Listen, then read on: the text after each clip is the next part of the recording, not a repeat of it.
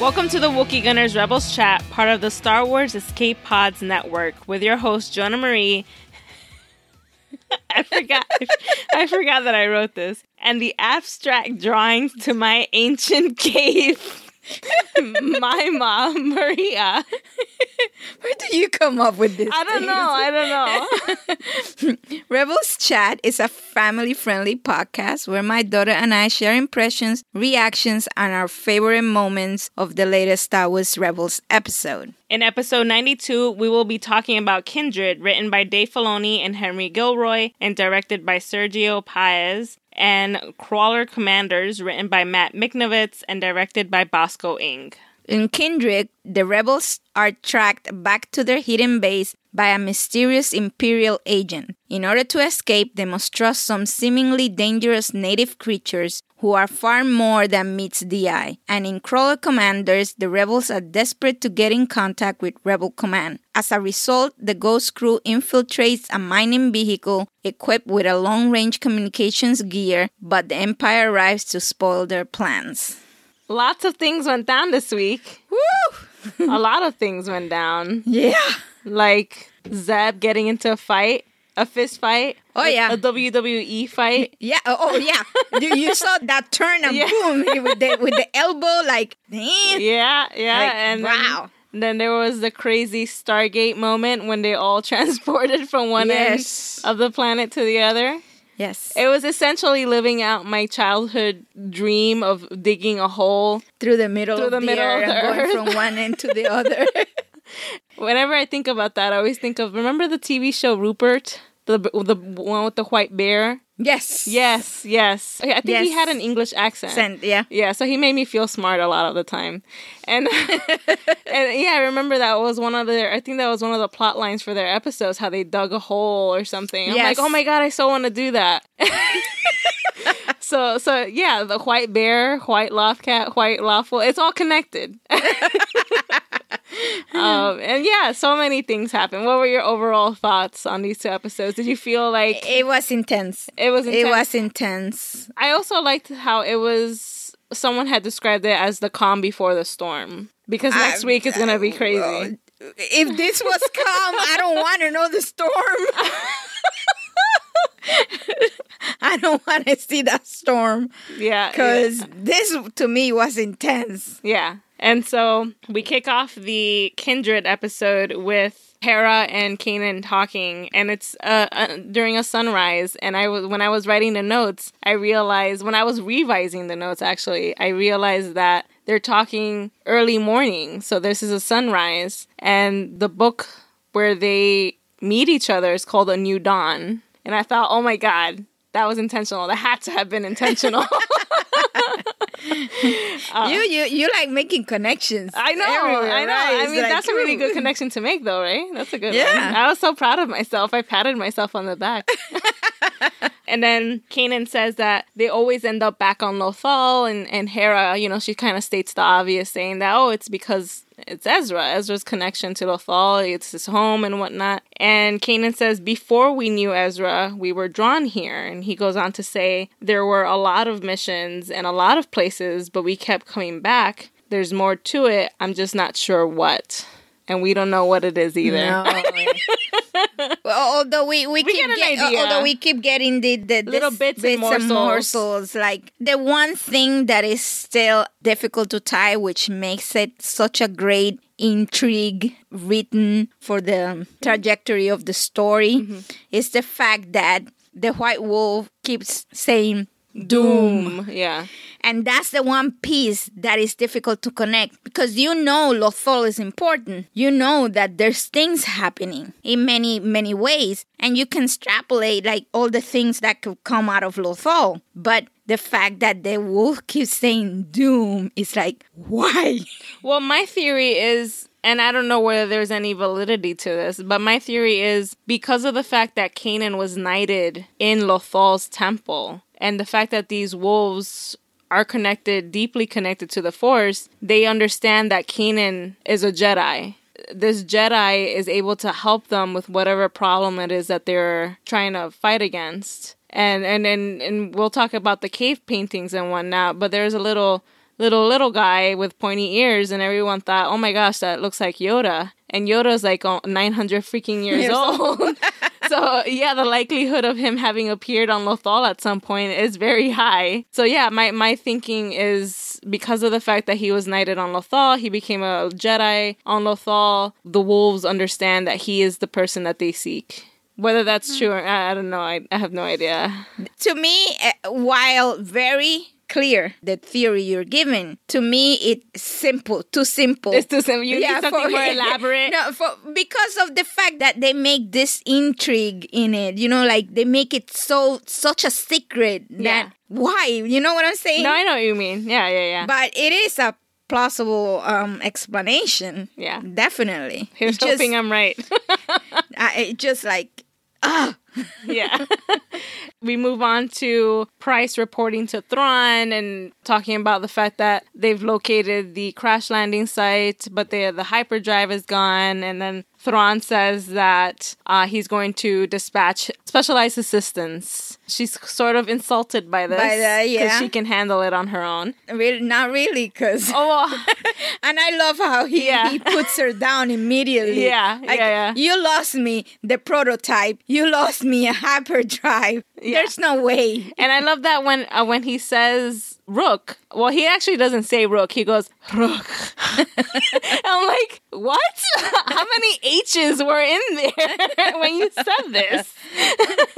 But uh, yeah, when when he says his name, her eyes kind of like bulge out for a second. And I, f- uh, I haven't read Thrawn the novel. I don't think Rukh showed up in that. Otherwise, I would have heard about it. But I'm sure she's heard of who Rukh is and the fact that he's some sort of an assassin slash bodyguard for Thrawn. So he could essentially just order her death by Rukh. So I, I feel like her eyes bulging was like, oh God, I'm I better be careful, careful with this. With this. Yeah. And so you have Ezra, Jai, and Zeb working in the area where they hit the hyperdrive the first time around. And and Ezra has no idea where they put it. You know, it was dark. You know, we had just crash landed. Cut me some slack. And so they end up finding it because of the white lobcat. And I love that he goes, you know, when in doubt, follow the white lobcat. And Zeb's like... He can't take the fact that there's so many cats. Yeah, you know, no, like, this is this is too much for me. Yeah. It'd be hilarious. Oh my God, I wish they had done this if Zeb was allergic to, to them. Can you imagine? And yeah. he's like all covered in fur himself, but he's allergic to the little lothcats. That would have been so funny. And I also love that that when in doubt thing always reminds me of when in doubt, always choose C in multiple uh-huh. choice. Always. Always go with C. And then Rukh arrives. And what were your thoughts of him when you first saw him? That, that scared me. It was creepy, right? It, it scared me because the first thing that came out of his mouth was Lasat. So it's sort yeah, of he's like, like smelling bloodhound. Yeah. And it scared me because he, it brings so many thoughts into my head. Like, what if... this is how Seth is going to die, or, or he's going to be captured, or they're going to be found. He's a weakness to the group now because this thing can smell him from so far. You know, there's so many yeah. things running in my head. That's so funny that you thought all those things. Remember when I my mind like goes yeah. wandering? I just thought, oh, wow, he's, he has a really good sense of smell. Like, I no. didn't even think about any of that. Oh, I'm, I was like, oh, my God, now Seth is, Seth is a, a weakness because this thing can find them anywhere. Right, right. You know? So in Rebels Recon, it's actually revealed that he just has a very keen sense of smell. Apparently, it's so good that they can tell your bloodline and who you're related to based on just smell alone. And don't come anywhere close near me. And I thought when I first heard that, when I heard that, my, my like bells were ringing because there's a fan theory going around saying that Kanan's from might be from Lothal, and that maybe what if was the likelihood of him being related to Ezra in some way. And I'm like, oh my God, what if Rukh somehow says something like they're related in some way? And my mind was just like, oh, please let this happen. But who knows? I mean, it was a very interesting detail for Pablo Hidalgo to drop in the Rebels Recon segment. So I'm like, I'm hoping it's true. And so, uh, you know, he smells Zeb and he starts running very ape-like. Yes. In his running. It's a combination of hound dog and and, and gorilla. Yeah. Or, yeah. Or monkey or something. Yeah, it was, it was very uh, creepy from a distance. Chimpanzee. Yeah, and then Jai sees it, and Ezra's like, you know, we got this. We can we can get through this. And of course, it backfires on him, and and then Jai tosses starts him, shooting, starts shooting, and he's shooting, and Ezra said, "Not me, not me, him." Um, and then they have this whole chase, and yeah. Meanwhile, Zeb is stuck with the hyperdrive there, but he finds the the tank. And he takes that as his way, as his ticket out of there. Meanwhile, Ezra and Jai are trying to escape Rukh. Rukh seems like he's actually going to succeed in what he's doing. doing. Oh, yeah. And, and he uses a tracking dart and he lands that on their speeder bike. But Ezra thinks quick and uses a detonator to block their path. Rukh is very pissed about this. I don't yeah. know what would happen. I don't know what the relationship is like between Rukh and Thrawn. Like, I don't know whether this is a very, like, dominant versus subordinate relationship. Obviously, he, he has uh, Thrawn's high regard. Oh, gosh, yes. Yeah. So that means he's very effective, which goes along with the fact that he was pissed because they got away. Yeah. Because uh, apparently... nobody gets away from him, you know? Right. He, he gets wh- whoever, whenever. Yeah, yeah. So so it would be interesting to see his failure in front of um, Thrawn. Thrawn I, yeah, I'm, I'm very curious to see what that's like. And then Ezra, I love that when people ask him questions, he actually never gives them the direct answer. So last week, you know, when, when Sabine was wondering what was happening, he said something terrible instead of saying Thrawn. And everyone's like, just say Thrawn. And then this time around, you have Jai who's asking him, are they following us? And Ezra responds with, what do you think? And I'm like, Ezra, just say yes. And then Jai also asks, how many are there? And, and Ezra responds with, more than enough. And I'm like, just say that there's three, Ezra. And I love that about him. He like he never gives you a direct An answer. answer. Nope. And so back at the camp, Kanan approaches Hera. She's talking about the hyperdrive and how it's important for the mission. And he says, when are you going to feel you've done enough for this rebellion? And he starts getting into that conversation again about them. And yeah, and he's been trying for a couple of episodes. Oh, yeah. oh, yeah. yeah. He's trying to, like, wedge his foot through the, the door. door. Like, I need an answer here, woman. I need it fast.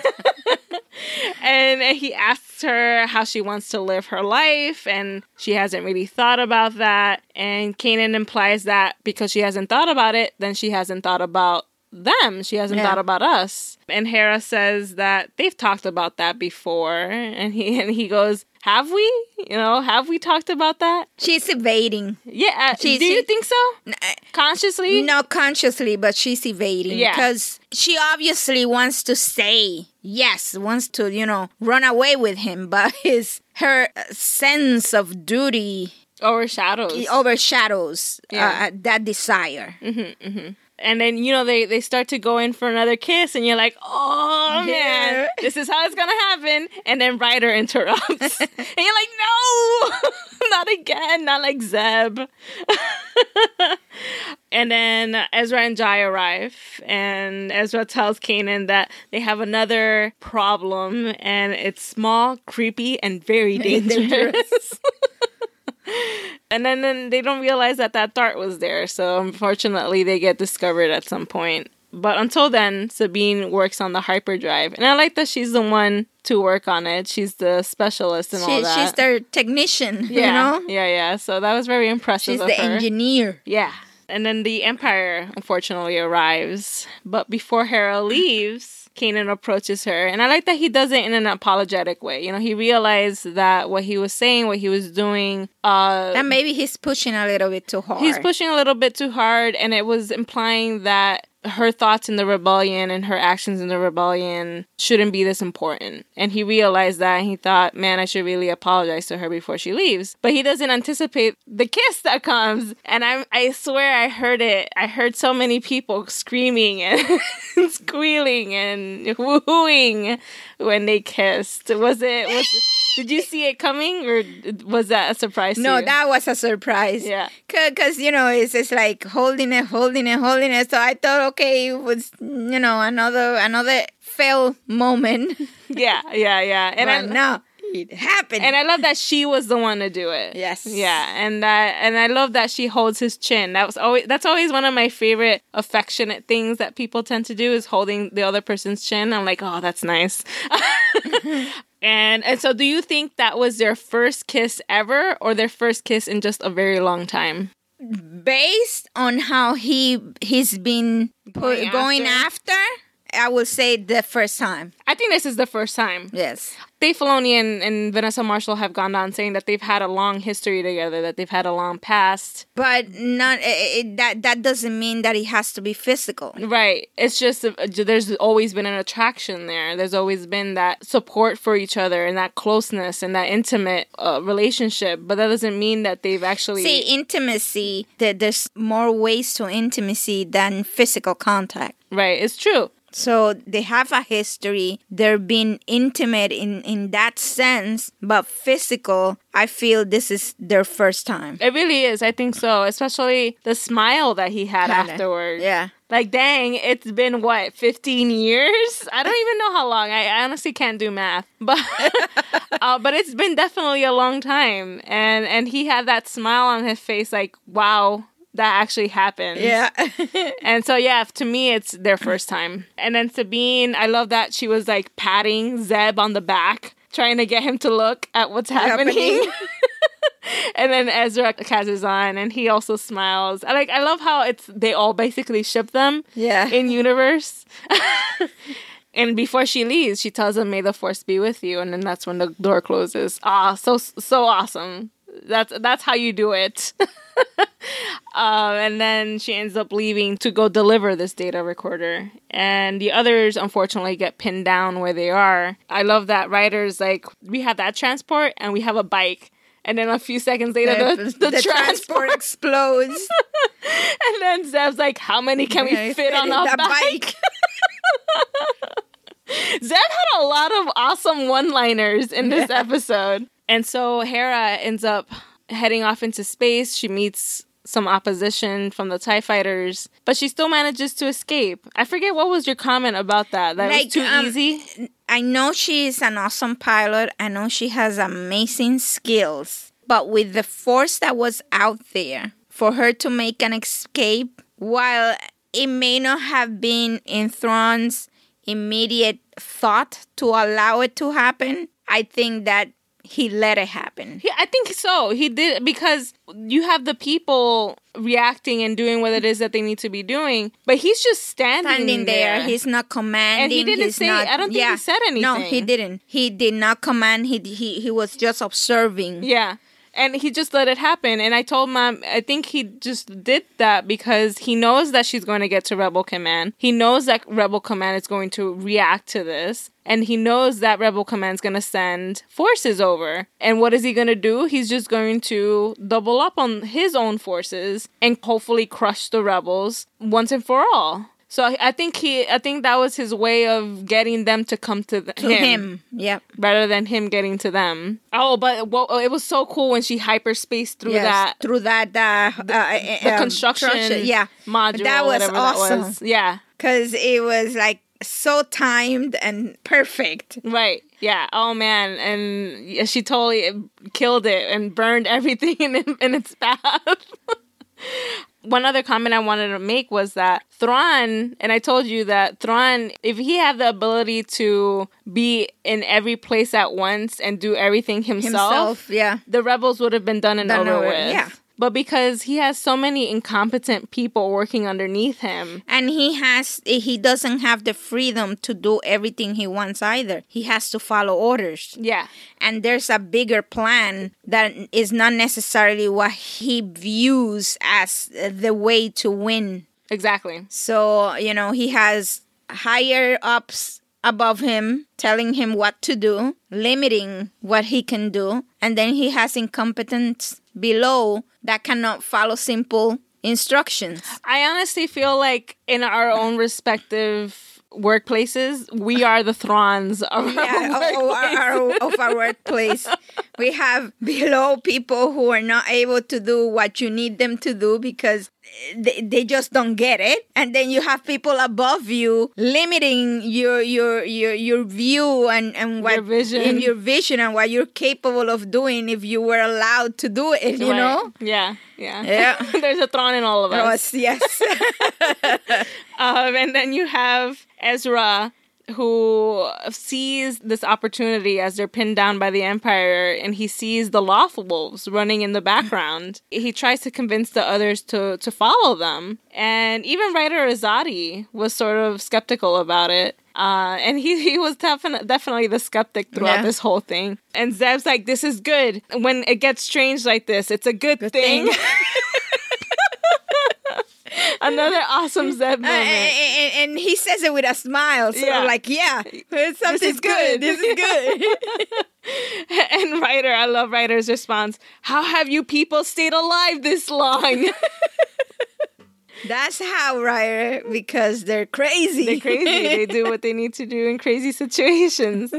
And then Kanan tells Ezra to stay back once they find the wolves. Of course, Ezra, being Ezra in his own unique way, moves forward anyway. And I love that the wolves, because there's three of them, they sort of represent the son, the daughter, and the father, father. from the Mortis episodes. Mm-hmm. I thought that was interesting. Some people thought that they saw one that was gray and another one that was black. But to me, they both looked black. Uh, they, they, no, there was definitely one gray. There was a gray one? Yeah. Yes. I don't. This is this is like the blue gold dress or whatever it is all but, over again. But I mean, me. yeah. But um, to me, the variance of color was very small, but you could see it. There was one gray one. Whether the other one was definitely black, I cannot really say because it looked more to be in the shadow, in the darker. Yeah, it did. You know, yeah.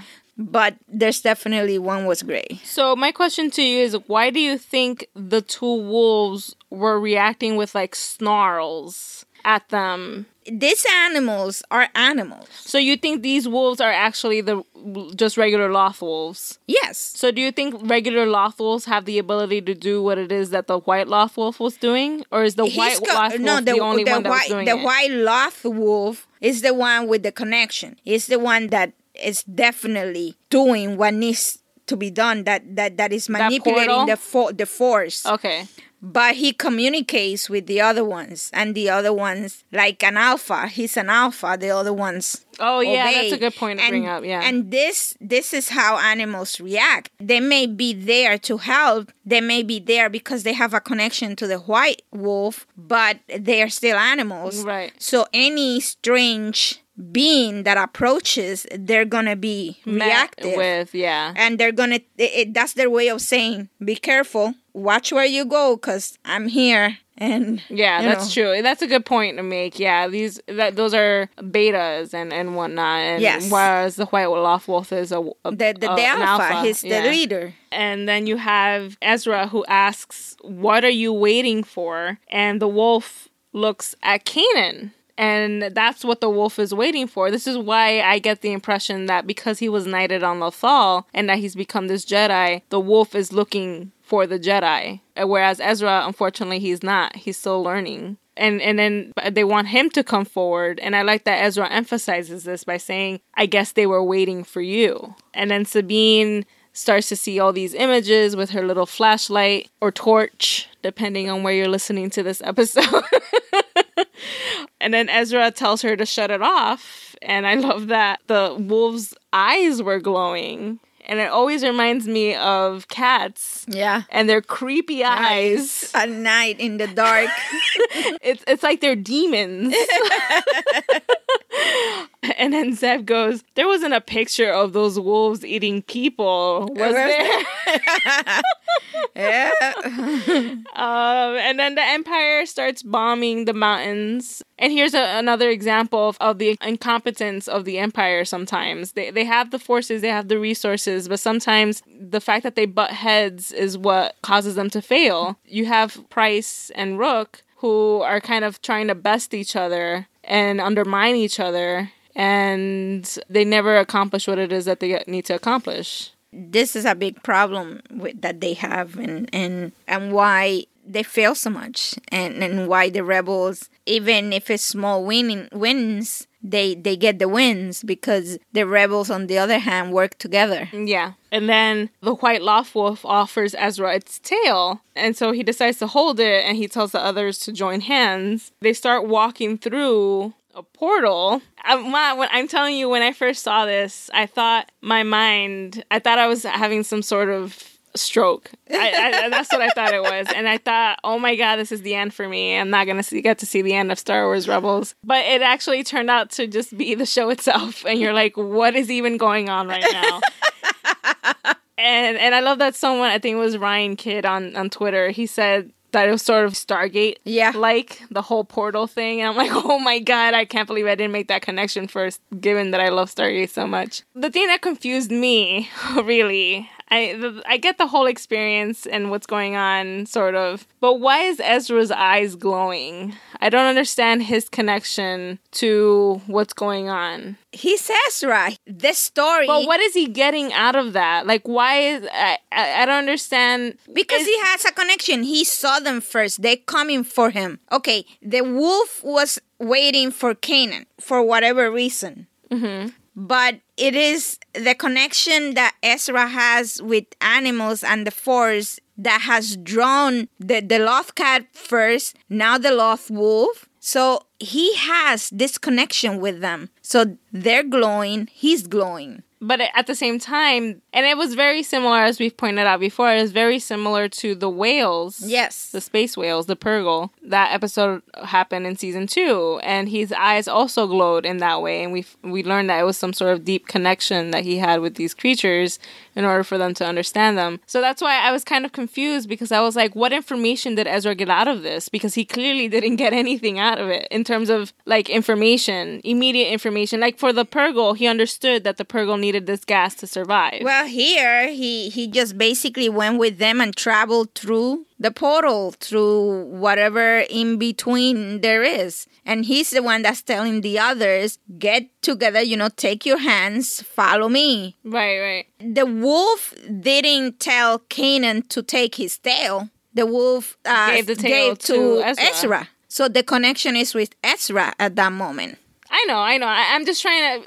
I'm just trying to compare it to that first experience, because you know he got. And, and, and the information is this is. But I want to know. I wanted him to know the mechanics behind it. Like, oh my God, how, you, how you, you want too much. You want too much. I wanted Ezra to be like, I understand how it, it works. works. No, no, because Ezra alone cannot do it. Okay, see, that's what I wanted to get at. Okay, so here's another confusing part. So they're walking, and there's a very cool animated part of them, sort of what looks like water. Water, but also space. space. Yes. And, and and I mentioned folding space and whatnot. Yes. And, that, and apparently that is, in Star Wars, it's something that happens, but it's not a canonical. It's not in canon so far. Then we see the white Loth Cat in the middle of the plains of Lothal. And then we see all of them sleeping around in a circle. And when the Loth Cat approaches Ezra, that's when they all start to wake up. But they wake up in the cave, not in this grassy land that that's they were the in. That's the in-between. The in-between. So it's not the upside down like in Stranger no, Things. No, no. That's the in-between. The Before in- you get to the upside down. Before you get to the upside down, of course. Um, but the in-between, I like to call it that, yeah. Yeah, I thought it was some sort of dream. That is the, that, that, yeah, that is their, their plane of rest. Yeah. It's like any interstellar transport that puts you to sleep. You go in, you enter, you enter your pod, you go to sleep, you wake up on the other side. That's basically it. I love how you said that as if we have actually have that. No, but you, you know, mean like in T V and, yeah, and, and movies yeah. and stuff. I was like, what? I wish. What? Does that exist? I want to get on that. I wish. I, wa- I, I, I want to I wanna do it. Do you, would you, I think they already did this, but they had selected someone to go to Mars. If you had met all the qualifications, would you have gone to Mars, mommy? Why not? That's creepy. No, I need my Wi-Fi. I'm sorry. And then after they wake up, uh, Ezra and the others find out that they're in the southern hemisphere, that they went from one end to, to the, the other. other. That blew my mind. I, for a second, I was like, is this really Star Wars? And then, and then I remembered Mortis and that whole crazy crap that went down in there. And and I thought, yeah, it's Star Wars. Like, th- this is weird stuff. Yeah, that's it's Star, Star Wars. Wars. Weird stuff, weird science that doesn't make sense. Exactly. Yeah, yeah. Star Wars. Love it. and and then you have Ezra goes from being outside back inside to find Kanan and the Loth Wolf. And you have the Loth Wolf just, I love the way that he was sort of admiring Kanan and just looking at him. Did you notice that? The yeah. way that he was just sort of admiring Kanan? So he's an alpha. He's a wolf, right? He's the alpha of his pack. Are you thinking Kanan but has Kanan to be alpha? Kanan is the alpha of his, of him. You know what I'm saying? Yeah. And that's why that look, because he's the one, just like the ones in the picture that came down. The al- alpha to alpha? Interesting, mommy. I don't know. I don't know what to tell you. I guess you're right. I'm not sure. I don't know. You know, the, these animals have this connection. They obviously want to save this planet. Oh, yeah. So they're looking for a Jedi because they know Jedi came and made it they what did it is. Something. Yeah. So therefore, now that they're in danger, Jedi have to come and save them. Yeah. So to me, that's how he was looking at with hope. Like, yeah. you, you're going to save us. You're going to save this. He is the hope for Lothal. Oh. And then you have the images on the wall. And I already pointed out that some people think that that was Yoda. And there were two other characters that sort of looked like the cone-headed Jedi called Kiari Mundi. And then the bald one looked like Mace Windu. I'm like, I don't think they're that old. I don't think they're old, as old as Yoda, so it, it's cool, but I don't think that's actually correct. Mm-hmm. Um, and then you have Kanan who says, there is a message here for us, and Ezra asks, because we're Jedi? And that's when the wolf says Doom, which again leads me to my theory that the wolves know that he's a Jedi because of the fact that he was knighted on Lothal. And then Kanan finally reveals that Doom is the name that he was born with. And do you think Ezra's reaction was a bit underwhelming? Did you expect him to go, what? You've been lying yeah. to me this whole no, time? No, no. And it's not that he was lying. It no, was just that- no, because I believe that Ezra by now, because they all know that he had a past, that he was something before and he he became something else after. They don't may not know all the details, but they know something is there. Exactly. So I'm pretty sure that through the the, the being together, Ezra is also aware of this. So when he says, you know, that's the name I had, there's no reason for Ezra to go all like, oh my God, what is this? You, you know? Right. He just takes it as, okay. Yeah, exactly. And Kanan explains that the force surrounding the wolves are more, it's it's more focused and that it has a purpose. Um, and then Kanan goes on to say, I'm getting a feeling building the TIE Defender isn't the worst thing the Empire is doing here. There's something else, something more sinister.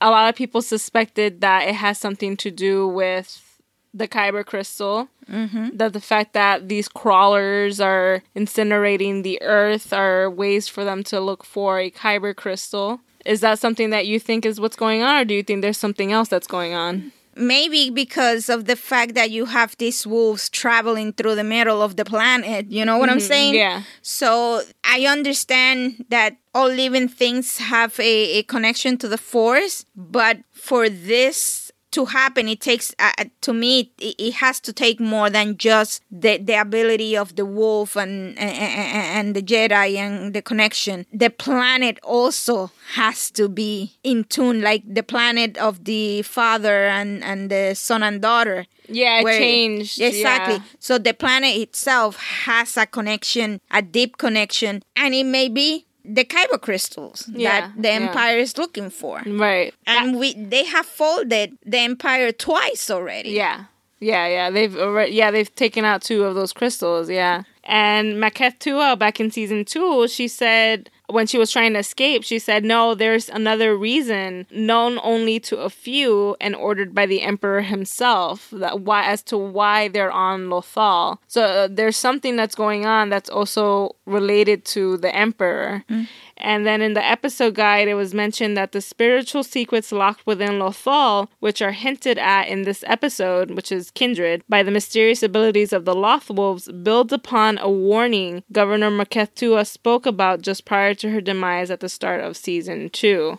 So, so I, in that implication, I thought, okay, so maybe it's not about the kyber crystals, or at least not just about the kyber crystals. It has something maybe to do with Lothal's temple and the wolves themselves. What if the Emperor, for some... I mean, the Emperor really likes to, like, dip his hands and control things here and there. So maybe what if he's heard of this ability? I think that um, it's the planet itself, that there is a connection. There is something within the planet that makes the Force to be more in tune. The abilities of force-sensitive creatures, individuals, is more... Enhanced? Enhanced and in tuned. I see what you mean. You know? Yeah, yeah. And I think it's the planet itself. Interesting.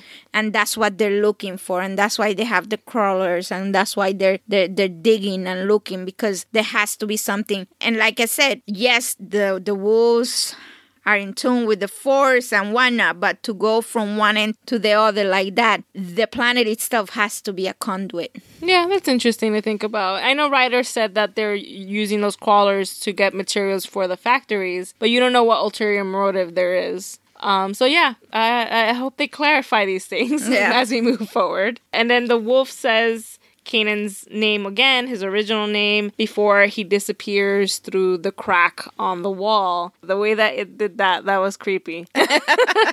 um, and then Ezra says to Kanan, all paths are coming together, right? And Kanan says, yeah, I'm just not sure if we're going to like where they lead. And, and of course, Ezra says, in a very humorous tone, do we ever? Yeah. But I liked how that line itself spoke more about the audience. Yes. Like, I yeah, all paths are coming together, guys. But just so you know, you're not going to like, like where, where it's going. Where it's going. F Y I. Yeah. yeah, we know, Dave. We know. Dave! Uh, and then I love that Ezra asks, do you think Hera made it? And of course, Kanan is very confident. He doesn't even of hesitate. Course. Of course she did. Yeah, I know she did it. I know she made it. And and some random thoughts that I have. Again, bridge for Bridger. I thought that was really neat how they always insert something with Ezra and it kind of plays on his last name. And then kindred itself. Is kindred itself being used as a noun, which is one's family and relations? Or is it used as an adjective, which is similar in kind or related? Similar in kind or related. related. Is that how you think they're using it? Yes. As an adjective? The, the, the, the, the Jedi, the wolf, the planet. All the these kindred, things are, are together. Kindred. Yeah. But I, uh, some people are like, oh, it could be the noun because it could be that Ezra and Kanan are related.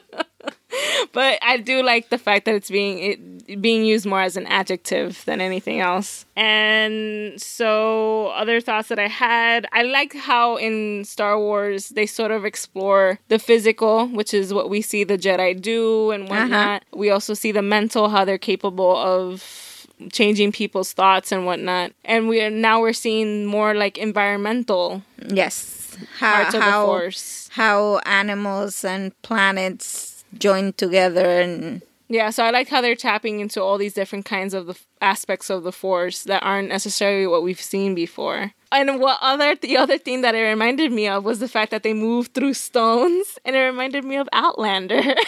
Oh boy. And I was like, oh man, what if they got transported back to the time when these cave paintings were They're made? They're still on the same time. on the I'm same just, planet, on saying, the same mommy, time, just different places. In an alternate universe, it could have been that they were transported back in time. And, uh, and so the people draw the painting? Yes, exactly. Mommy, this Outlander. Yes. Okay. So in Crawler Commanders, uh, they managed to scrounge up a little transmitter, but unfortunately it's not big enough for them to be able to contact Hera, but they do pick up on other chatter. And Ryder, of course, he isn't sure that they're able to do anything about the Empire, and you know, they're not going to be able to help. And Ezra says, we've done a lot more with a lot less. But Ryder still looks skeptical, and he kind of shakes his head. I found it kind of... He, he's been the optimist, though. Ezra's, Ezra, yeah, Ezra's all the all other... Through, yeah. yeah. Whereas Ryder sees things more realistically. Yeah. I was like, I honestly don't think we're going to be able to do, do anything, anything with the resources that we have. And and I think he's still kind of pissed about the Rebels, yes, the yeah, Rebel yeah. Alliance, to be honest. And so... They find through that chatter that's coming in through the transmitter, they find that there's an ore crawler. And the ore crawler, is, according to Ryder, is strip raking the surface for raw materials to feed the Imperial factories. I hate these things. I hate what they're doing to Lothal. It, it bothers me when I see nature being destroyed in that way. Yeah. Um, I know Avatar, the movie, James Cameron's movie, that a lot of people apparently seem to hate on nowadays, but I still love. When I saw the destruction of things happening in that movie, that really hit me on a very emotional level. I was like, this movie's killing me. And now, people don't understand that what you do to the earth, the way you treat it, sooner or later, it's going to rip. repercussions, and it's gonna be against you. Oh yeah, we we have it in our own backyards, really. I mean, look at uh, Hurricane Maria. The reason these hurricanes are more intense and powerful is because it needs to, uh, the earth, the earth needs, needs to, re- to re- release, release heat, heat and energy, and what's feeding into that heat and energy is all of our carbon emissions. People don't understand the importance. That's of the, that's what I'm saying. That stuff. People don't like what they don't understand. Yeah. Thankfully for them, the ore crawler has a long-range communicator, which is what they need to contact Hera. And so back on Yavin four, they're unable to find a weakness in the TIE Defender elites. And so Hera says that they need to go in and stop the production. If they can't find a weakness, then we have to stop, stop it, it. Yeah. from being produced. And it's it's common sense. Yes. But of course, uh, Bale says that right now is not the time. And it's because of the blockade and because they, ha- they have limited attack capability. And I think these are all excuses, really. I mean, they're, they're valid they're, excuses. They're, they're, but yeah, they, they, they're looking into a big picture kind of thing, you know? Yeah. And but unfortunately, is, that big picture doesn't ha- always help. And that big picture, they're not seeing that if they have more of these ships out there, their fighters are yeah, helpless exactly. against. And that's that's the end of the rebellion. And, and they don't really see the the smaller things. And it's funny because I feel like this also reflects the audience, because a lot of people, a lot of the time, they're like, how does Rebels affect the, the bigger picture? picture. Mm-hmm. And they're essentially acting like Bale and Mon Mothma. And whereas some of us in the audience, like Hera, are like, no, we need to act now. now. No, this show actually is important when it comes to the overall story. Because without that factory, obviously they can't go back and change stuff that ha- that's happened in A New Hope. But you could say that the reasons the TIE Defenders aren't present in A New Hope is because of what Rebels the Rebels did. Well, there you go. And Rebels is important, and I don't care what you say. Mon Mothma says that we'll need time to discuss further action, and they have her wait outside. And then Chopper's pissed. Yeah. Chopper's Chopper, like... Chopper uh, doesn't like it. Like, uh, whatever. You people don't know what you're doing. and and so the others um, back on Lothal, they commandeer the crawler. And uh, Sabine is sent up first, and she takes out the two droids. But I want you all, please. Here we go. I want you all to go back to this moment where they're on the speeder and they're approaching the crawler. And and Kanan says to Sabine, Sabine, you're up. So she has to go in and take care of business. When that scene happens, focus your eyes on Ezra and look at his face when Kanan tells Sabine to yes, do her Yes, I thing. was made to stop and look. I was like, my. You need to look at Ezra's face. Don't look at anything else. Just look at his now, face. Now. And you can see how happy he is when he sees Sabine do her thing. And I'm just like, see, that's love. That's true love right okay. there. So you got to find shipping in all the little moments. That, that That's shipping right there, mommy. I don't do that. I, I don't look that deep. I do.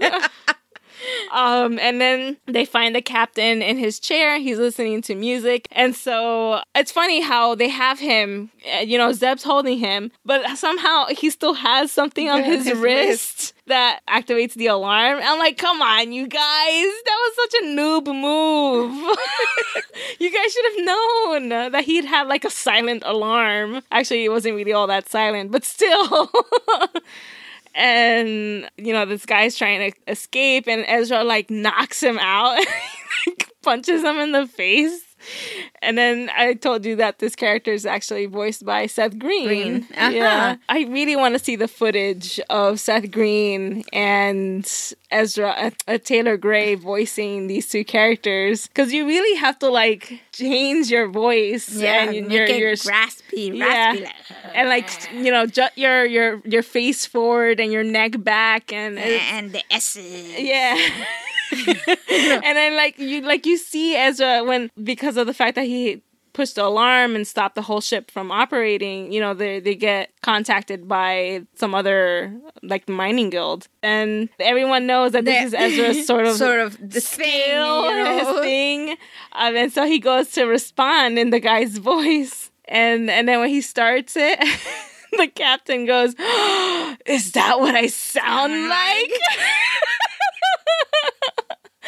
But I love I love his facial expressions, Ezra, and the way that he does it. And I really want to know whether they had used Taylor as reference. As a reference. And whether he actually, like, uses his his voice that way. Uh, and yeah, one of the things that bothered me, I mean, this episode was fun. It was good. You know, obviously the calm before the storm. But there were a few things in this episode that actually bothered me more so than any other episodes that we've seen in the past. Like, why didn't they tie the captain up? Because a lot of the problems that they kept having was the fact that the captain kept talking. Can? Yeah. And that the captain eventually escaped. So why didn't they tie him up? Yeah, it would have made more sense had he, you know, because later on we we know that he messes up their transmission. It would have made more sense had he come out of his the ties or whatever, whatever was holding him. But to just toss him into a room that has a ventilation shaft? Come on, guys. That I feel, again, that's a noob move. There, there, there are many other things in their minds, Jonah. That's true, but still.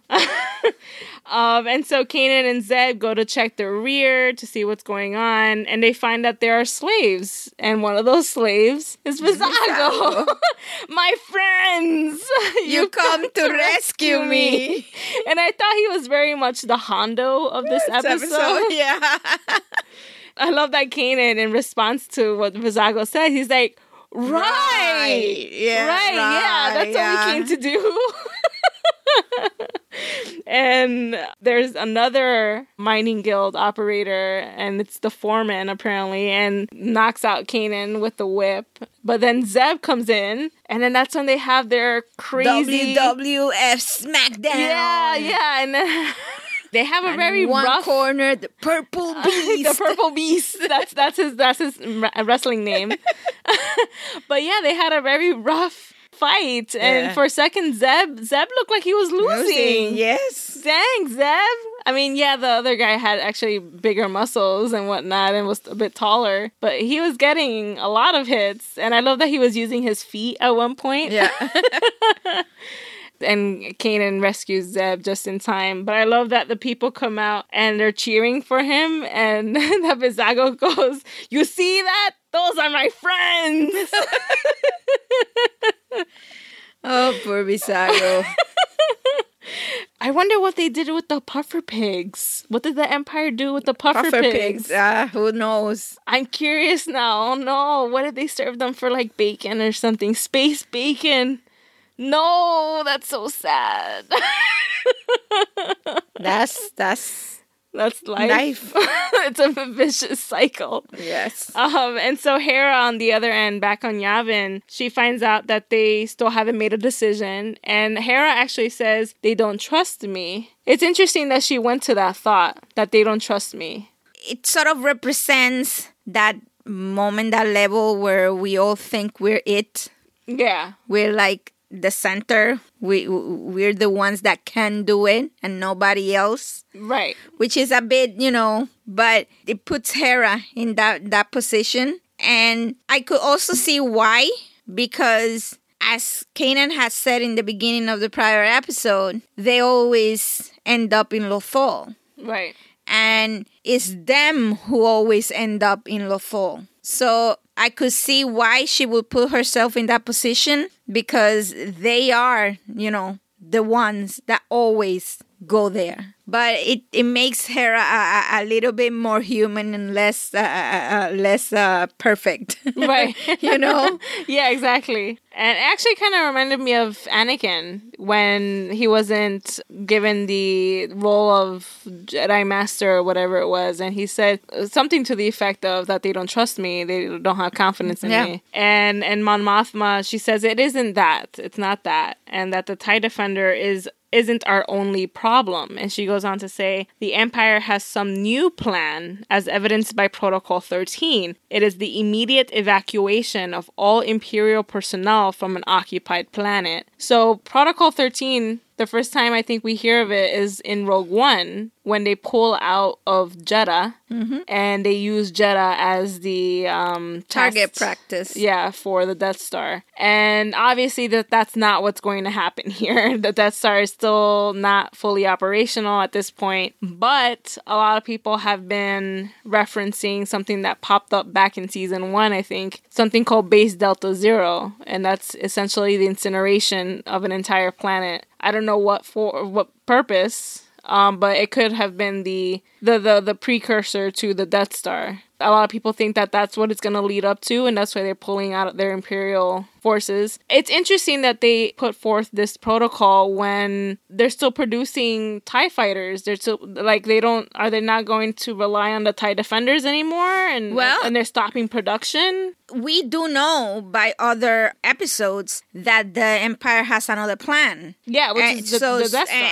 And, and which is why... So they decided to halt it Thrawn, thinking yeah, that, Thrawn that Death Star... Is, is, you know, not too happy because he doesn't see the value of this other program, this but he true. sees the value on the in program his. in his program yeah. with the uh, development of the TIE Defender. So it's like two big companies, you know, big corporations battling for the contract and who's going to get it in yeah. the end, you know? It's, it's interesting to think about because they're pulling out, they're essentially pulling out all the Imperial presence on Lothal. It may not be because of something like Base Delta Zero. It could just be because they need to relocate those resources, human resources or whatever, to the Death Star. Just like how we found those uh, technicians that were being transported and being taken from their homes in the previous episodes with Saw Gerrera. So yeah, I can definitely see this being as we need to focus our efforts on the Death Star rather than your project, which is the TIE Defender. And and essentially, it could be a sort of a win for the rebels, but that's not really because of their own efforts. It's because of what's happening elsewhere. Yep. But they're still going to be met with the force of Thrawn. Um, yep, because he's not giving it up. Oh, no. And so Hera says that they're too afraid to do anything about it, and she's she's full-on Hera mode right now. Yep. And I love that Chopper goes, uh-oh. You can hear him say, oh, oh. Um, and so she goes in there. She marches in there. And I love the little speech that she gives them. And I thought it was more inspirational than any of the other speeches that we've heard. But she goes, I believe it's a risk worth taking. And, you know, th- this war, you need to take risks in order to accomplish something. It might not succeed and we might fail. But the the fact is that we, we did something, and we can say that we did something. And she says, and she goes on to say that. She says, "I and whether we fail or succeed, at least our actions will show the Empire and the galaxy that we will not stand down, that we will not be broken by fear, that we are strong, united by our courage. Now is our time to strike. Now is our time to do something. something. Stop talking. Words can only get you so, so far. far. Yeah. So, yeah, I like, and I think this is the moment where they realize, and, and whether she's successful or not, and I I have a feeling that they're going to be partially successful, this is what eventually promotes her to general. And this is the General Syndulla that we hear in Rogue One. And so Captain Vizago is given the, the you know, the, the, given the reins to take over the crawler because the Empire is coming and they're doing some inspection because they heard that they needed assistance. And I like that he's trying to keep the, the whole situation under control. Yeah. I like that he didn't give them up. He didn't give up the rebels in the end. He he, he he's a pirate, but he has more scruples than exactly than um uh, Hondo. Hondo. Hondo would have given them up. Oh, I think so. Yeah. I think so. Yeah. Uh, and then the Empire. Eventually, they leave, and they find that Seevor, the uh, the captain that they had captured, or that they had put away before, has gone through the vent. And now has played around with the power so that they're not able to contact Hera. And someone has to go through, through. because they're, the doors have been sealed. Kanan and Zeb can't go through. So the task now falls onto Ezra. And Ezra is not pleased. No, because that is not what he does anymore. Exactly. And yeah, I love that he says that. I don't do this anymore. And I love that because it's so accurate of that age. Ezra has to be eighteen by now. He's eighteen years old. And so you get to an age where whatever you were doing when you were thirteen or fourteen is not cool anymore. No. I don't do that anymore. I'm sorry. Oh, and it's so accurate. And I, I love it when they do these little things to his character that just really reflect his age accurately. And so Ezra manages to get through. He finds the controls, which just happen to be across the furnace, like you yes. said. What an odd place. Like, and, and it's always, it, it, it doesn't matter where you go, these panels or, or controls are always put in the most dangerous, pre- dangerous place, the most precarious positions. Like, why? For the convenience of storytelling, I guess. But yes. But it makes no sense.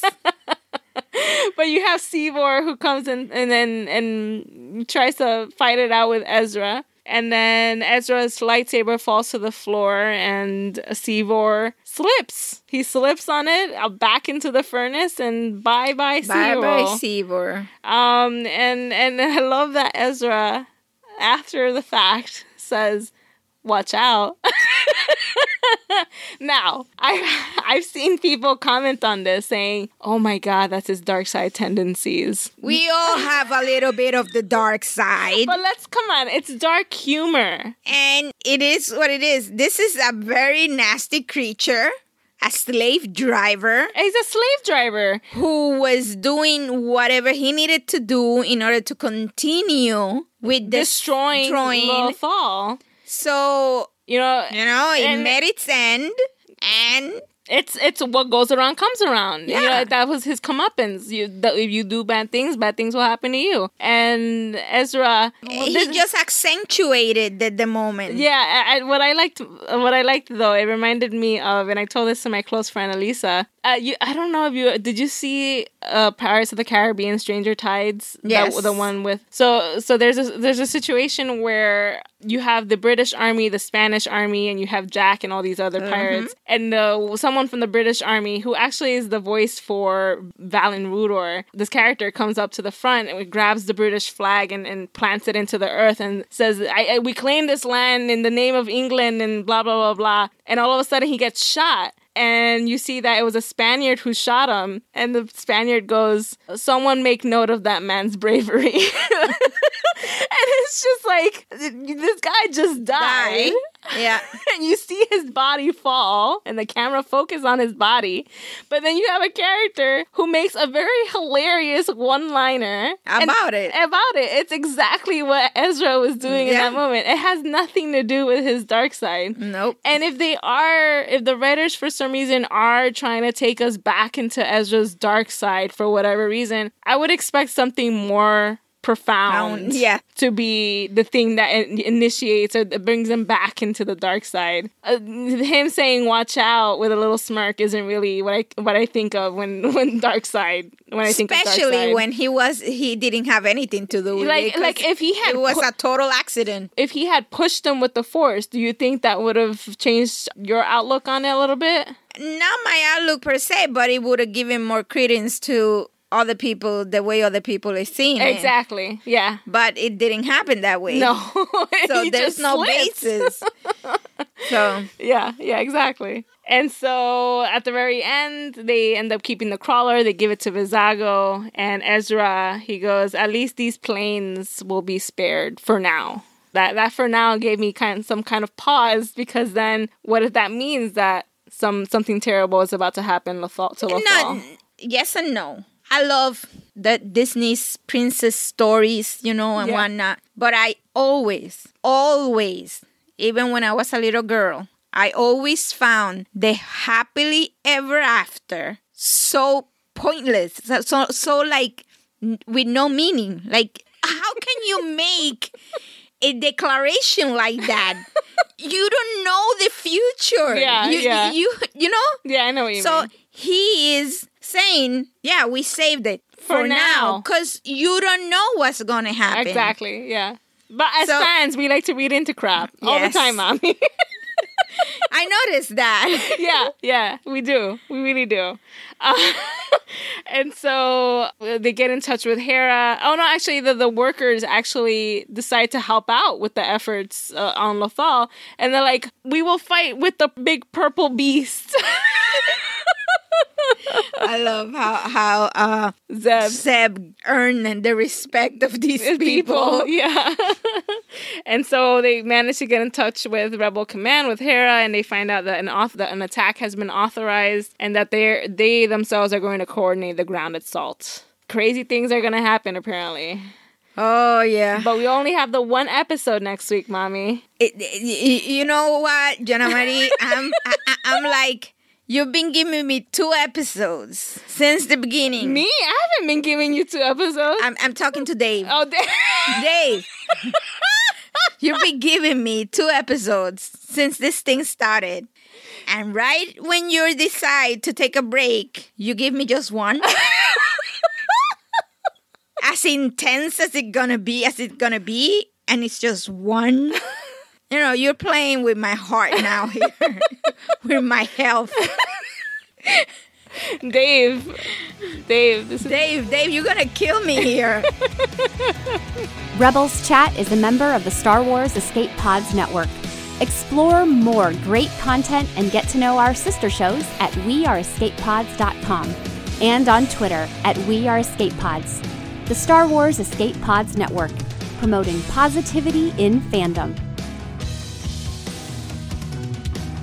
And so moving on to listener questions and thoughts, Jayla said, Kanan is a Jedi in the eyes of the wolves more than Ezra, and this is bad for his character. So the, their implication there is because of the fact that he's a Jedi, this is signaling something bad, because later on we find out that Luke is the last of the Jedi. So this means that something's going to happen to Kanan, and it could be bad. Why does the phrase, the last of the Jedi, have to mean actually the last Force-sensitive person in the universe? It's not last Force-sensitive. It's last Jedi as in... Well, the, the person who practices Jedi. The, the, what if the, he doesn't practice it after? Oh, well, that's, you know what I'm saying? The, like, um, that's what I'm hoping for. This is the same thing that I'm hoping for for Ezra. Because this is the thing. He keeps pointing to Hera. We we need to figure out what we're gonna do, because we cannot keep doing this. You know what I'm saying? No, I know what you mean. So he he's pushing to Hera for that relationship.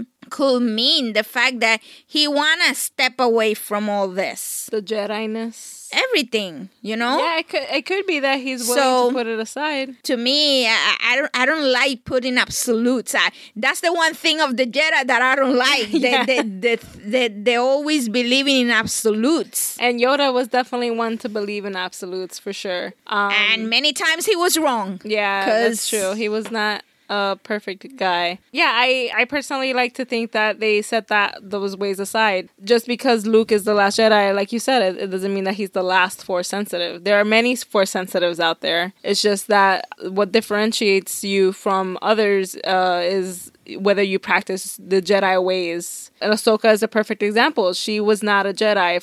People keep saying that she was a Jedi. She was not, a, not, Jedi. not a Jedi. She let it go. She stopped following those principles. And she was just a Force user, a very skilled Force user, given her background. But uh, Jai Kell is supposed to be Force sensitive. Pipey, the little Ithorian baby, mm-hmm. is a Force sensitive. So yeah, all these other Force sensitive characters are around. That doesn't mean that Luke, it, it diminishes Luke's character. I'm I'm a Christian. I for for legit. But I'm not. No, no, no. For a legit second, I thought you were gonna say I'm a Force user. No. I'm like, oh my God, my, what have you been hiding from me this entire time? I'm a Christian, but I am not a Catholic. I'm not a, a, a Methodist. I do not practice right a specific religion. Right. And Jedi is a sort, a of, sort a of a religion. Exactly. And you, to be a Jedi, you have to practice the ways of the Jedi. Exactly. Yep. So. And so uh, Avradi said, I've got a feeling that Hera and Kanan won't meet again, and that Kanan's connection to the wolves might mean he won't leave Lothal. What do you think? Personally, and this is before the preview for next week's episode, I think Hera is going to see Kanan again, to be honest, because there's seven, six episodes left in the season. Yeah. It would really suck if they if don't interact. If they're not interacting those seven. In those seven episodes, that would suck big time. So we started with the ghost crew. I think it has I to think end we're with gonna the ghost, ghost crew. crew. Whether at that point they decide to go their own different ways, exactly. That's different. But it has to have the whole, know, whole crew, crew there. They're deciding and pointing to where they're gonna be going. You know? Yeah, yeah. So that, that that's our thoughts on that. Kieran Gunn said, "Anyone else agree with the theory that the team has spent a lot of time on Lothal this season? Sabine's hair has grown at least three inches since." Since Mandalore. The reason I'm, I'm giggling is because I'm looking at it from an out-of-universe perspective, and the team, they have a very limited budget when it comes to creating models and such for animation, and I really highly doubt that they gave Sabine three or so inches for her hair. So in-universe, maybe our, our certain angles might make it look like it's longer, but I don't think technically it has grown all that much. Um, maybe also the color definitely gives you the impression that it's longer because it's darker now. She has a very dark color and, and a few highlights in her tips. But I don't think that much amount of time has passed since they've gone to, gotten to Lothal, especially since it doesn't look like much has changed on Yavin four. Yeah. Like, I, I'm thinking of of it in terms of what else is happening outside of, of Lothal. Thrawn is still in play. So, I, yeah, all these characters, I, I'm, I'm getting this feeling that maybe a few days, if not a few, maybe one or two weeks have passed by. So not much time. Next comment comes from Patty and her husband. They said, I was worried that Kanan was pushing too hard to get Hera to admit she has feelings for him. I was really surprised when the kiss happened, but was happy that she did not feel pressured to show her affection, just that she was busy. So yeah, a lot of people thought that Kanan was coming on too strongly. Well, you know, after how many years? You have to. Yeah, yeah. You after know, a while. After a while, you do have to. To. The subtlety, like, doesn't work anymore. No, no. You know, you, you can go through that phase, what is it called? That courting phase for so long, you know? Yeah. Yeah. Y- you need to see results. Exactly. Yeah, yeah. uh, and I know some people thought that the whole Kanan and Hera thing really came out of nowhere after having not seen any of it. Oh, in the my past God. What have you been looking at? Like, we've seen it since the beginning. Yeah, it's been it's been around for the beginning, but for season two and season three, we really didn't see much of it. Yeah, because the, the aim of those seasons was different. Oh, yeah. So there was so, no time to, you know, to, to, to fit sh- any of it in there. But now we're back to a place, the place where we started. So we're back to exploring those things that were there before. Exactly. That's a good way of saying it. Thank you, Mommy. That's what I'm here for. Um, and the second point they said, so glad that they finally confirmed Kanera. I hope for a happy ending with this Star Wars couple. But as we learned with Han and Leia, there are no happily ever afters. The thing about Han and Leia frustrates me so much because those two characters I get why people ship them because he's hot, sort of. Uh, I don't personally think that he is. Um, and then Whoa. I'm sorry. Okay, I, I, this is a very unpopular be- opinion. Be- be- be- best Harrison forever. Okay. okay. Okay. Okay. And then you have Leia, who who is awesome, but I, I never really saw the the chemistry between the two really, and I thought it was a bad. Oh my god! Uh, I, I I was never behind that ship. I I don't really see and when the moment. They got together, I thought it's only gonna last a year or so. I always saw Han and, and Leia. They will challenge each other, right? Right. You yeah. know, and if, if anything, that's that's what you look in, in a relationship. You want somebody who challenges you, With, who makes you better. Which I get, but then you get tired of it. It gets tiring, which is why in, in Force Awakens, after thirty years, you didn't see them together. Yeah, and that was for me more frustrating than, than the beginning. I was like, wow, well, I kind of expected it from all the way back when. Yeah, happily ever after. Afters, I, I I can definitely see Kanan and Hera having a happily ever after. No, well, no, no, that's no. To be honest, mm, I take that back because Hera, she's the type of person that needs to be doing something. Something, yeah. And we know that Kanan wants to stop doing things. Yeah, yeah. He's he's more of like I want I want to settle down. down. And I don't see Hera doing that at all. So yeah, that that relationship, to be honest, could have parted ways. At some point. Anyway, yeah, here's hoping, but we'll we'll see. And then Sandra said, this week's episodes were amazing. I particularly loved the episode Kindred. Took me back to Anne of Green Gables, as she always referenced kindred spirits in the series. And Hera and Kanan are obviously kindred spirits, and so are the wolves and Kanan. There's a deep connection between them. If Kanan is suppressing these memories, I wonder why and what happened. I don't think that he's suppressing memories. Um, yeah. I, o- I really although it would be interesting if he had been very young, very babyish, if somehow there was some sort of connection that was established, if but, there was some sort of But lo- then that, that will not be him suppressing memories. That will be something that happens because of uh, at the, the time it happens. happens. That's true. You know, I can say that I can remember my earliest memories of my childhood. I could say I could go back to maybe three years. I remember myself as a three-year-old. I do not. And I do remember one or two instances of things that I did. And I know that anything else I cannot remember. So that doesn't mean that I'm suppressing those memories. It's just I honestly don't remember them. Right. So Kanan may not remember. remember. If if there was a, some sort if of there was, origin. Yeah, origin in there. Yeah. So if he has his origins there, it may not be that he's suppressing it, but that he honestly doesn't remember. Right. Because remember that these children are taken away yeah, from their parents ages, yeah. at a very j- young age and put somewhere else. So it's not that he, he, he suppresses it, it's just he just... put it in the back of his mind like everything else that as we grow we do and forget about it. Yeah. Well, yeah, I agree. But it would be interesting to see if, if they like somehow establish something like that. Yeah.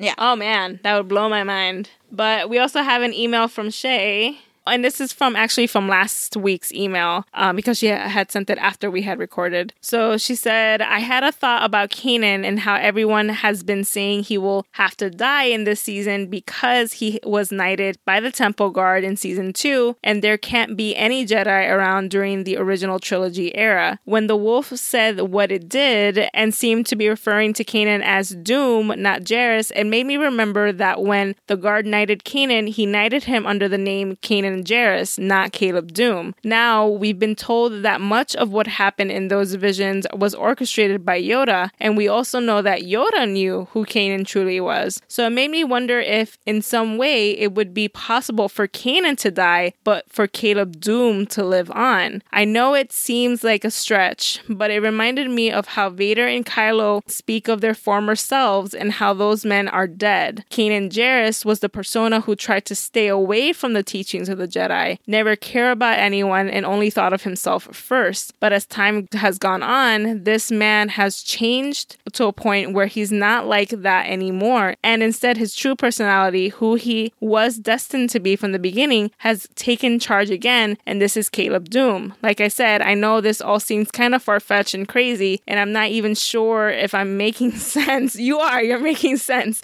It's just a thought I had that I wanted to share in connection to how this could possibly go down. Interesting. That's, that's an that awesome is theory. Very, yeah, it is very interesting because uh, cause she's playing the, the name game. Exactly. In order yeah. to, to uh, wiggle the whole trilogy concept and idea of only the only Jedi. Right. You know? Yeah, and then, and it's interesting because in the comics, Kanan says Caleb Dume died when Deppa died. And and he assumes the Kanan Jarrus personality. But she's completely right. And and he was neither as Kanan Jarrus. Yeah, yeah. So I, I hope that would be interesting if he were to embrace Caleb again in some way. And then Kanan is and the then one the, to die. Then he is no longer a knighted Jedi. Because he was knighted, like, like uh, again, under Kanan, Kanan Jarrus. Jarrus. And Caleb Dume is not... not Kanan Jarrus. Oh, man. Shay and Ma just blew my mind.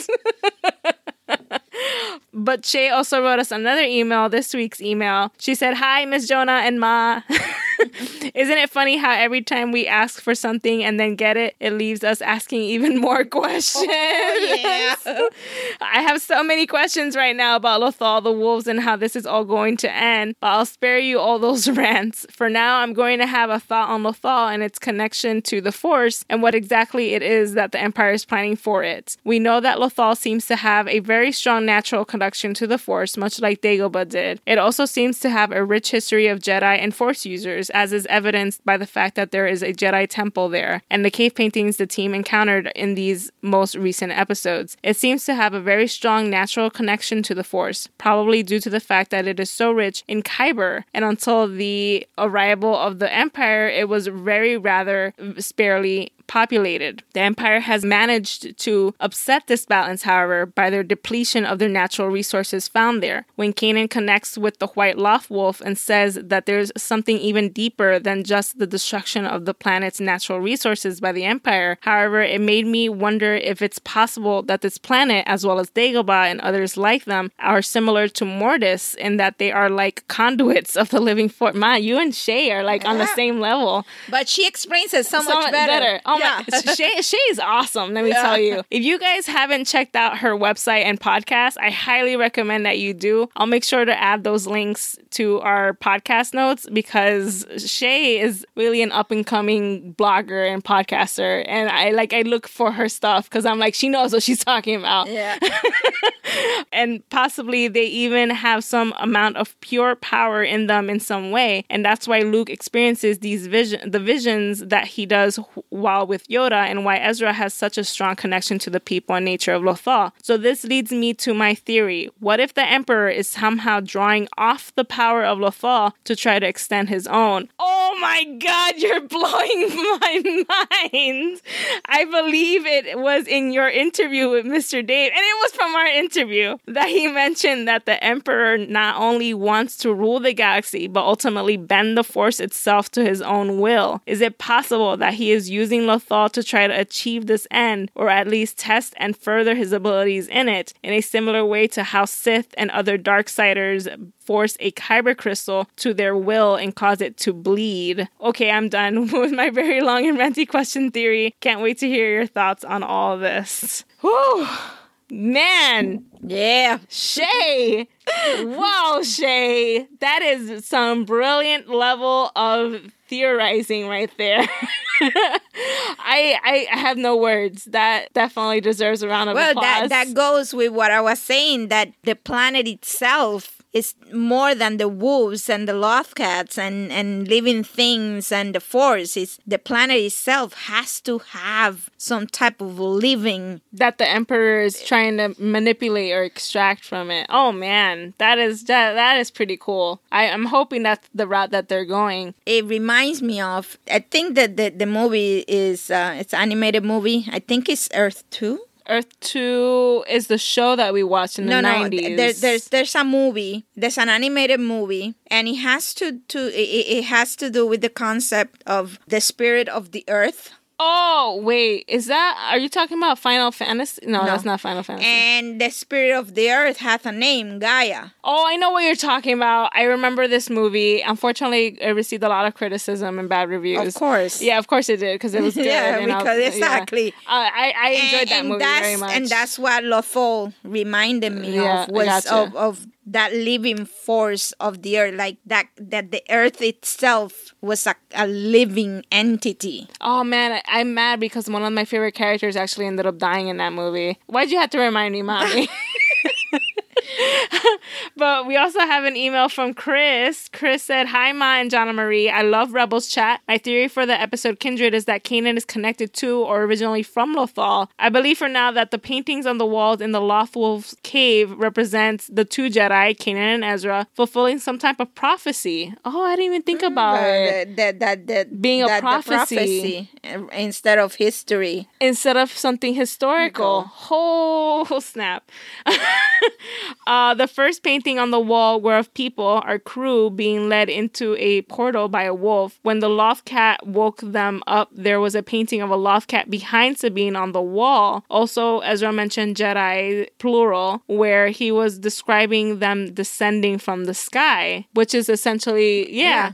Oh, man, I feel like ultimately both Kanan and Ezra will stay on Lothal when the series ends, with neither one of them dying. I may be way off base, but that's just my crazy theory. How did the two of you interpret the two, the paintings on the walls, and do you think it's plausible to keep them there and within the universe without killing the characters off at the end? Uh, what would you like to see? Thank you so much for all the great shows. Sincerely, Chris. Yay, Chris. I, uh, Chris. Chris was looking at the details there. Seriously. Yeah. I, I, I'm thinking, because cave paintings automatically, I think, back, back to... Back to uh, his, prehistoric, yeah. uh, you know, history. Because that's... Like, that's uh, even with our, you know, the the, the paintings of Lascaux, the the the, ca- the cave paintings there, and, and in France, the, you, the, you think about the life on the on the now at that point, right. Not of something that's gonna happen, right. But the whole idea that the paintings are there as a prophecy, that is interesting. That that's really cool. I did not think of it that way, but I think we've pretty much uh, mentioned that we we hope that these two characters continue to survive. I've, I don't know in what way, but we'll we definitely want them to survive in universe, because oh man, I, I don't think we can handle if they were to die. um, and then finally we have Ajwa, who wrote The Kiss, and that, and that is followed by the separation of the two characters we know make it all the way to Revenge of the Jedi, uh, Return of the Jedi from the rest, the, whose fates we know nothing about. We are officially at the beginning of the end now. The die is cast. This is it. Uh, I also love the many Indiana Jones references. Even, even Kevin Kiner got into the mix during Zeb's fight. That's true. true. It was very Indiana Jones-like. Yeah. And for the wolves and their transporting abilities, that's, this reminds me of the that old Star Trek episode, City, City on the Edge of the of Forever. Yeah, uh, often considered the best episode of the series. While they don't travel back in time through a planet portal like Kirk, Spock, and McCoy, they appear to be able to travel great distances through the planet. What if the Empire is attempting to tap into this power and learns that one can actually use it to travel to any place in the galaxy inst- instantaneously? We already know that Yoda could communicate from Dagobah to that Jedi temple on Lothal. That might open up a host of possibilities for the Empire, and Thrawn is really the only Imperial that would appreciate puzzling this out from the ancient cave drawings on Lothal. Oh man, you guys. Yeah. We have the best listeners. Yes, we do. Because this is amazing, and I love it. Wow. I love it. Because it's amazing. We stumble here trying to say what we're thinking, and you guys put it so nice. So eloquently in emails and in tweets and jeez. Uh, and we get to show it to everybody else exactly. And tell everybody else of this amazing theory. Yeah. Oh, man. I I had not seen that episode. But yeah, the fact that they could tap into this power. I mean, that would cut off so many resources if you can transfer all your forces from one planet to the other in, in, in a blink of an eye. Yep. Yeah, I, I could definitely see that being something that the Emperor is trying to And it harness. goes again to, to that main concept of the planet itself. Right. It's more than just a planet. Right. And it also brings me back to Ahsoka. And I know a lot of people are like, I really hope Ahsoka's story isn't brought in at any point during the season because it, it could take away the focus away from the Ghost Crew. But Ahsoka, I honestly, I really thought that when the wolves were walking on the water or the space water like thing that they were walking on, it reminded me of Ahsoka crossing the river in the Topps cards and how she was walking up a set of stairs and she walked through a doorway that was lined with wolves. What if she walked through that doorway and sh- appeared in some other planet? Like that that's amazing to me. Like what if th- what if that's what Dave Filoni is trying to communicate to us in some in his own unique way, Dave? So yeah, oh man, unlimited possibilities. It is, and yes. I, and, and this is what I love about Star Wars. Yeah. Cuz there's so many ways things can go. Yeah. Yeah, and, and I like the I like what the crew is doing. I love what they've come up with and what they've been doing so far. And I know for some people that that episode was a bit trippy and way out there, but uh, if you're open to it, uh, you can definitely see that they have something cooking, cooking here yeah. that, that that could be really really we, good. We may not like what we serve. yeah, but yeah. It, it might not look pretty, but like the dish itself might not look pretty, but it will taste awesome. So yeah, thank you everyone for your awesome comments and theories and sharing that with us. So that's it for today's episode. Stay tuned for our next Rebel Chat where we'll discuss the episode Rebel Assault. Just the one episode, half hour. Oh my God. In the meantime, make sure to rate and comment on iTunes and Stitcher. Visit the wookiee gunner dot com and follow Rebels Chat and the Wookiee Gunner on Twitter. And if you haven't done so already, please follow our podcast network on Twitter by searching for We Are Escape Pods, and tune into Unmistakably Star Wars, the Sky Talkers podcast, and Podmay for more Star Wars news and discussion. And may the Force be with you. Always.